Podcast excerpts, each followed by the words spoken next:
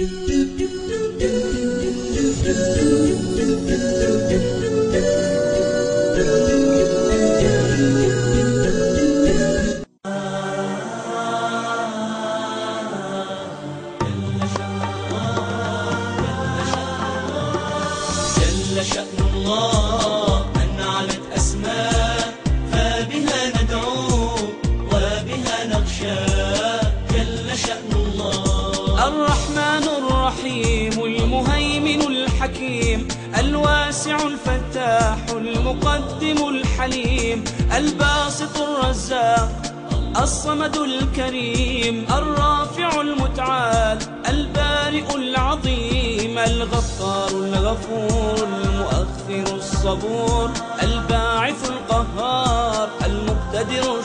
الشكور جل شأن الله جل شأن الله. جل شأن الله علت أسماء فبها ندعو وبها نخشى. جل شأن الله. بسم الله الرحمن الرحيم. الحمد لله رب العالمين والصلاة والسلام على سيدنا محمد الصادق الوعد الأمين. اللهم أخرجنا من ظلمات الجهل والوهم إلى أنوار المعرفة والعلم ومن وحول الشهوات إلى جنات القربات. أيها الإخوة الكرام لا زلنا في اسم العليم. واليوم نؤكد أن الكون كله والكون ما سوى الله. أثر من آثار العليم. ولنأخذ في هذا اللقاء جسم الإنسان وحده.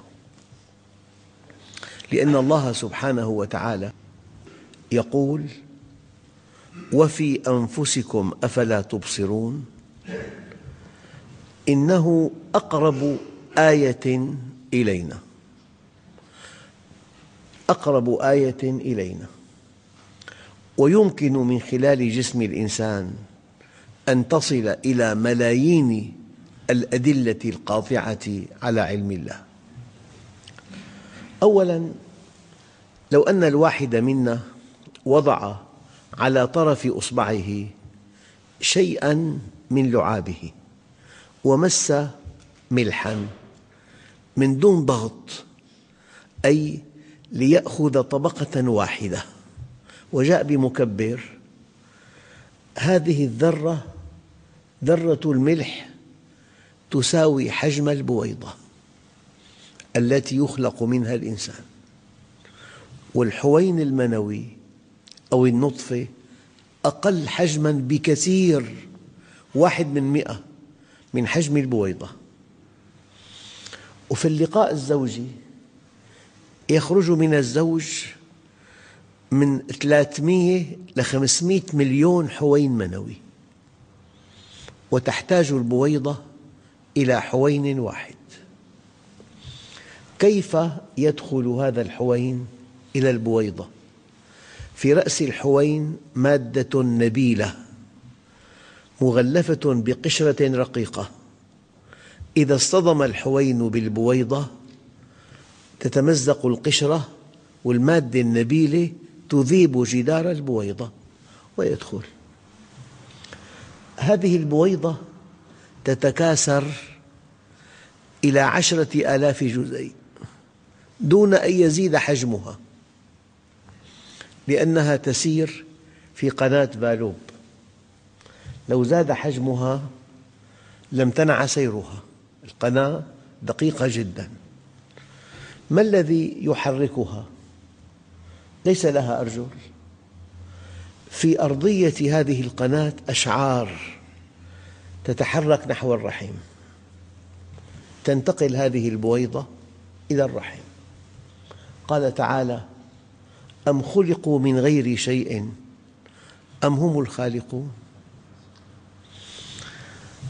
ذرة كذرة الملح. ملقحة بحوين لا يرى بالعين. بعد تسعة أشهر طفل له رأس وجمجمة ودماغ وشعر عينان أذنان أنف شفتان لسان يدان مفاصل عظام عضلات جلد قلب شرايين أوردة معدة أمعاء كليتان كبد بنكرياس. ما هذا؟ أإله مع الله؟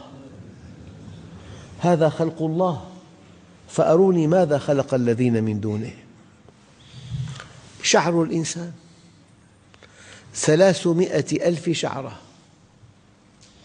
لكل شعرة وريد وشريان وعضلة وعصب وغدة دهنية وغدة صبغية. ولحكمة بالغة بالغة ليس في الشعر أعصاب حس في أعصاب حركة. نعم. ولو كان في الشعر أعصاب حس لاضطررت كل أسبوع أن تجري عملية في المستشفى اسمها عملية الحلاقة تحتاج إلى تخدير كامل. الدماغ. مئة وأربعون مليار خلية سمراء استنادية لم تعرف وظيفتها بعد. مغطاة بأربعة عشر ملياراً من الخلايا القشرية في الدماغ المحاكمة في الدماغ الذاكرة في الدماغ مركز الرؤية مركز السمع. يعني قشرة الدماغ أعقد ما في الكون ولا يزال الدماغ عاجز عن فهم ذاته. ولم يستخدم معظم العباقرة من إمكانات الدماغ واحد بالمئة. وبالمناسبة أنت أيها الإنسان كل خمس سنوات تتبدل تبدلاً كاملاً. جلدك يتبدل شعرك يتبدل عظامك تتبدل عضلاتك تتبدل. أي شيء في الجسم يتبدل كل خمس سنوات. لأنه أطول عمر خلية في الإنسان الخلية العظمية عمرها خمس سنوات. وأقل خلية عمراً خلايا بطانة الأمعاء. عمر الخلية 48 ساعة. يعني كل 48 ساعة تتبدل خلايا بطانة الأمعاء. ولحكمة بالغة بالغة بالغة الدماغ لا يتبدل. لو تبدل الدماغ لخسرت اختصاصك وخبراتك ومعارفك وطاقاتك. كل شيء تملكه بالدماغ. أسماء أولادك بالدماغ. الدماغ ثابت والقلب ثابت وله بحث رائع. العين القرنية طبقة شفافة شفافية تامة. ما السر؟ أن القرنية وحدها من بين كل خلايا الجسم تتغذى بطريقة خاصة. لو غذيت بالطريقة العامة طريقة الأوعية لرأيت ضمن شبكة. القرنية وحدها تتغذى عن طريق الحلول أي أن الخلية الأولى تأخذ غذاءها وغذاء جارتها والغذاء يتسرب عبر الغشاء الخلوي. لولا هذا الاستثناء لما رأيت رؤية شفافة تماماً. أيها الأخوة أودع الله في ماء العين مادة مضادة للتجمد. الشبكية الشبكية لا يزيد حجمها عن ميلي وربع. في أعلى آلة تصوير رقمية كالتي يصور بها الدرس في بالميليمتر مربع عشرة آلاف مستقبل ضوئي. بينما في المليمتر مربع من الشبكية مئة مليون مستقبل ضوئي. من أجل أن ترى رؤية دقيقة فالعين البشرية تفرق بين ثمانية ملايين لون. ولو درجنا اللون ثمانمئة ألف درجة لاستطاعت العين السليمة أن تفرق بين درجتين. صنع الله الذي أتقن كل شيء. أم خلقوا من غير شيء؟ أم هم الخالقون؟ أيها الإخوة من منا يصدق أن في دماغه جهاز بالغ التعقيد يكشف لك جهة الصوت؟ فأنت إذا كنت تمشي في الطريق وأطلقت مركبة وراءك البوق. المركبة هنا. دخل الصوت صوت البوق إلى هذه الأذن قبل هذه الأذن. هنا المركبة. فإن كانت هنا دخل إلى هذه الأذن قبل هذه الأذن. هذا الجهاز يحسب تفاضل الصوتين ويكتشف جهة الصوت التفاضل كم؟ واحد على ألف وستمئة وعشرين جزء من الثانية ببساطة ما بعدها بساطة يطلق قائد المركبة البوق يدخل الصوت إلى هذه قبل هذه بفاصل واحد على ألف وستمئة وعشرين جزء من الثانية فتكتشف أن المركبة عن يمينك يجي أمر من الدماغ إلى الرجلين تنحرف نحو اليسار. أم خلقوا من غير شيء أم هم الخالقون؟ العصب الشمي يتفرع إلى عشرين مليون عصب. وفي كل عصب سبعة أهداب. هذه الأهداب مغمسة بمادة تتفاعل مع الرائحة.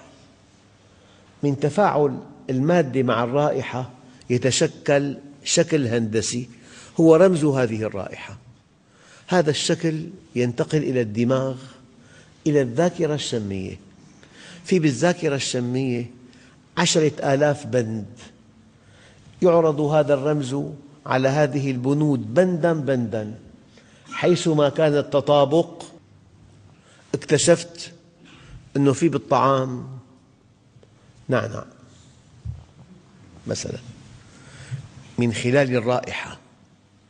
صنع الله الذي أتقن كل شيء. إنما يخشى الله من عباده العلماء. أيها الإخوة وأنت نائم غارق في النوم يجتمع اللعاب في فمك. تذهب رسالة إلى الدماغ. زاد اللعاب في الفم. يأتي أمر من الدماغ وأنت غارق في النوم. يأمر لسان المزمار فيغلق فتحة التنفس ويفتح فتحة المري فتبلع لعابك. وأنت نائم. هذه الآلية من صممها؟ وأنت نائم غارق في النوم.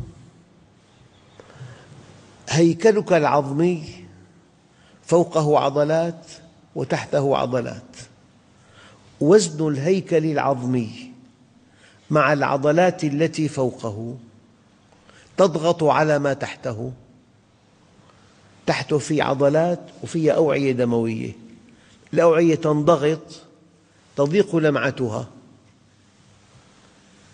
الإنسان وهو يقظ يشعر بالتنميل. ثم يفقد الحس إذا إنسان جلس في المسجد لفترة طويلة بوضعية ثابتة بعد ذلك يفقد الحس برجله أنه التروية ضعفت. وأنت نائم غارق في النوم الأوعية ضغطت ضاقت لمعتها قلت التروية تذهب رسالة إلى الدماغ. في مراكز إحساس بالضغط يأتي الأمر تقلب. بعد ربع ساعة يجي أمر معاكس تقلب. الله عز وجل قال ونقلبهم ذات اليمين وذات الشمال. هذا التقلب لولاه لما أمكن أن تنام. لو أن التقلب بجهة واحدة في مشكلة تنام على السرير بعد حين تجد نفسك على الأرض. لكن ونقلبهم ذات اليمين وذات الشمال. نعمة التقلب هل نعرفها؟ الذي يصاب بالسبات ولا يقلبه أهله لحمه يتسلخ. نعم. الآن في أسرة تقلب المريض تقليب آلي. نعمة التقلب. نعمة آه، إرسال اللعاب إلى المريء هذه نعم لا نعرفها إلا إذا فقدناها. أيها الإخوة ماشي بالطريق. في بستان. رأيت ثعبان. ما الذي يحصل؟ الذي يحصل أن صورة الثعبان تنطبع على شبكية العين. إحساساً. الصورة في الشبكية لا تقرأ. ما في ملفات الثعبان حتى تقرأ من خلالها. تنتقل الصورة إلى الدماغ إلى مركز الرؤية. في مركز الرؤية تقرأ الصورة. في ضوء ملفات الثعبان. من أين جاءت هذه الملفات؟ من دراسة من قصص سمعتها من مشاهدات شاهدتها. تتجمع هذه في ملف واحد أو في مجلد واحد هو الثعبان. في ضوء هذه الملفات تقرأ هذه الصورة. والدماغ يدرك الخطر. في خطر. الدماغ ملك الجهاز العصبي.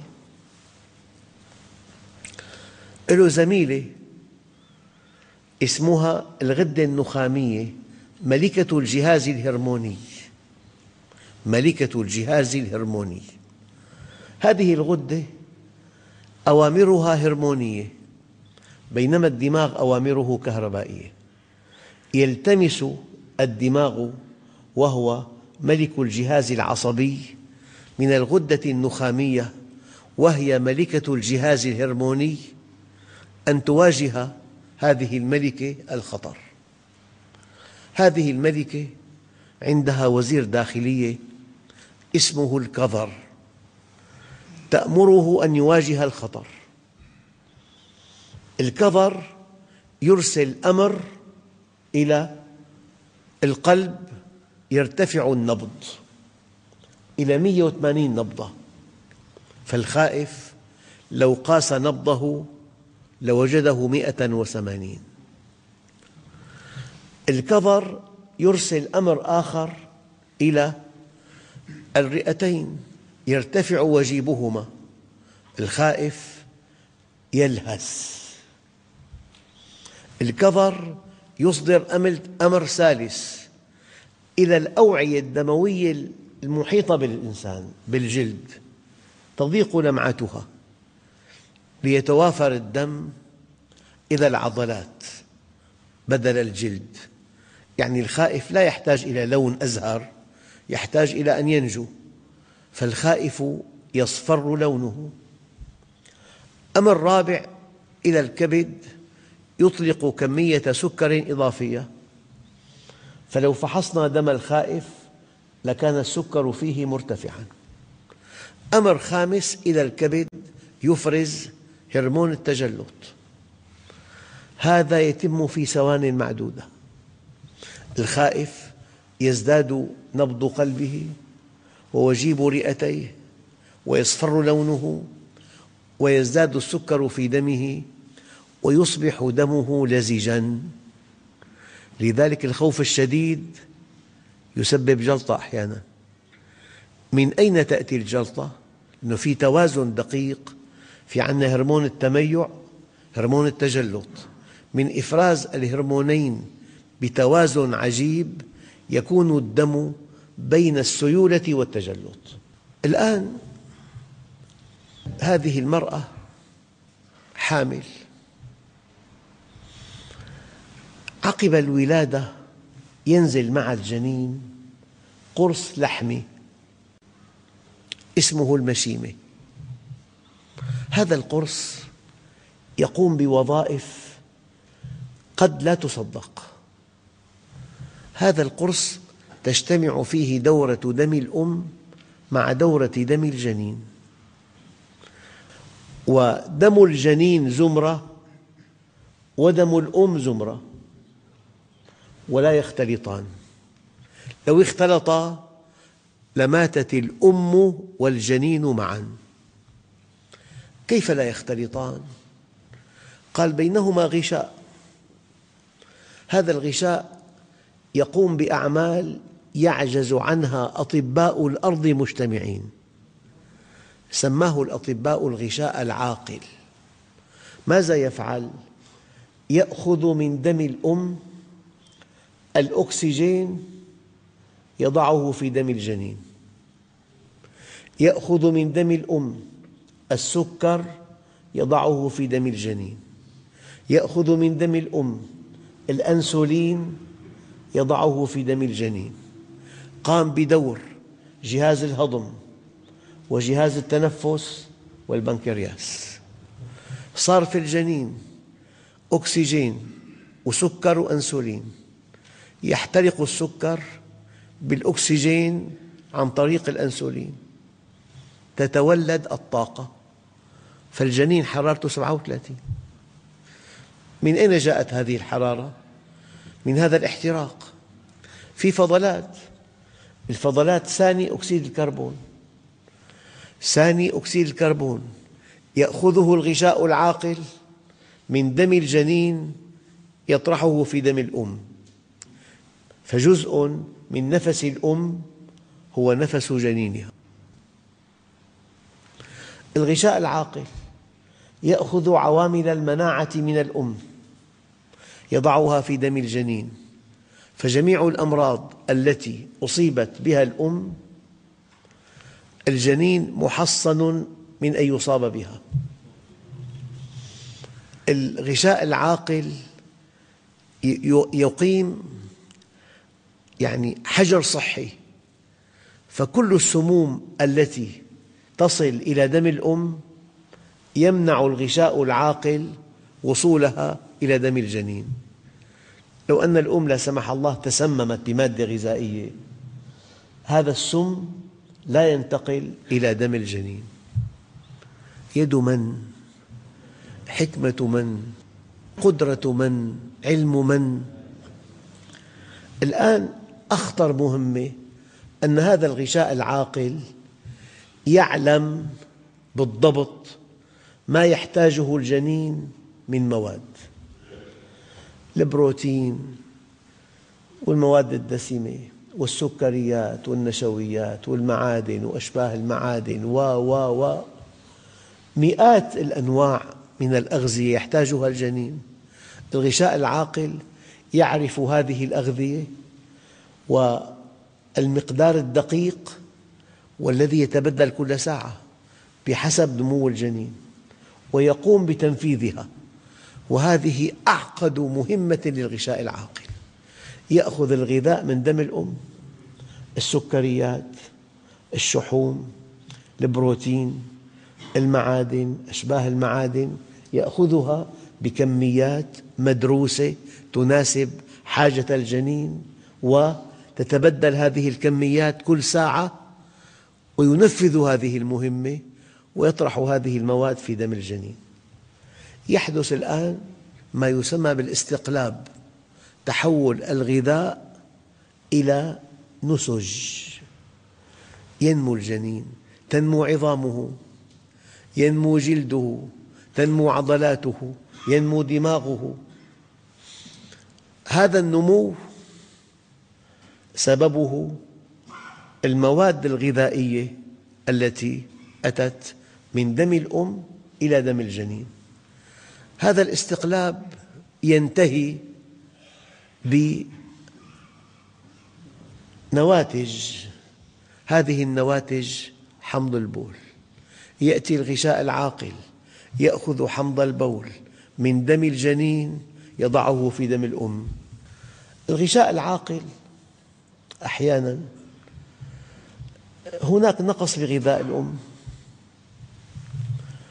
نقص بغذاء الأم.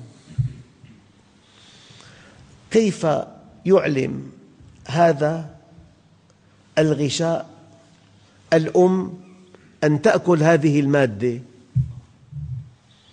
تشتهي الأم في أثناء الحمل بعض الأكلات هذه الأكلات تقابل حاجة الجنين إلى هذه المادة صنع من؟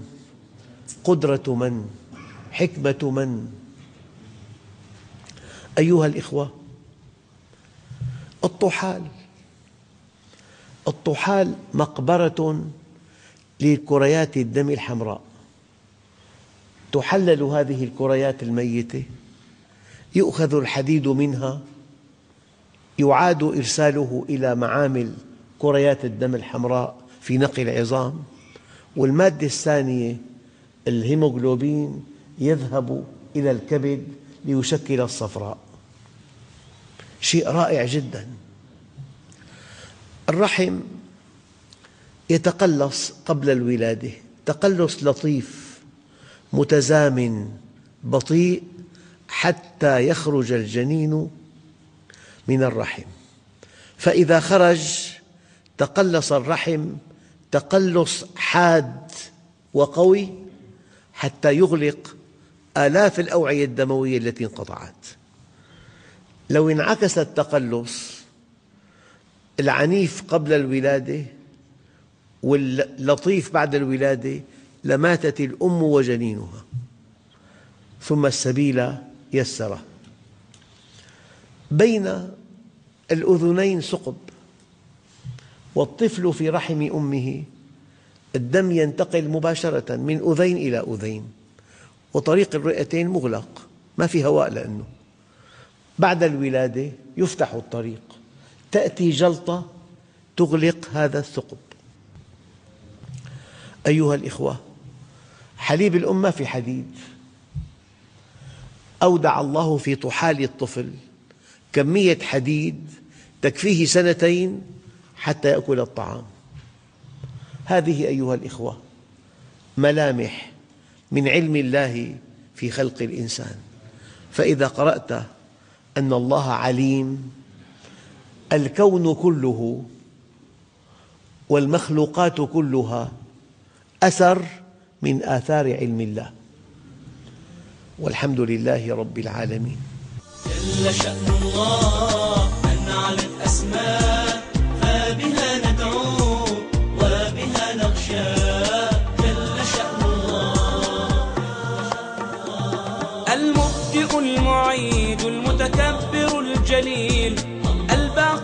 الحسيب العدل الوكيل المحصي اللطيف المغني الرؤوف الخافض الوالي الهادي الودود الحكم الغفور المانع المقيت الحافظ العليم.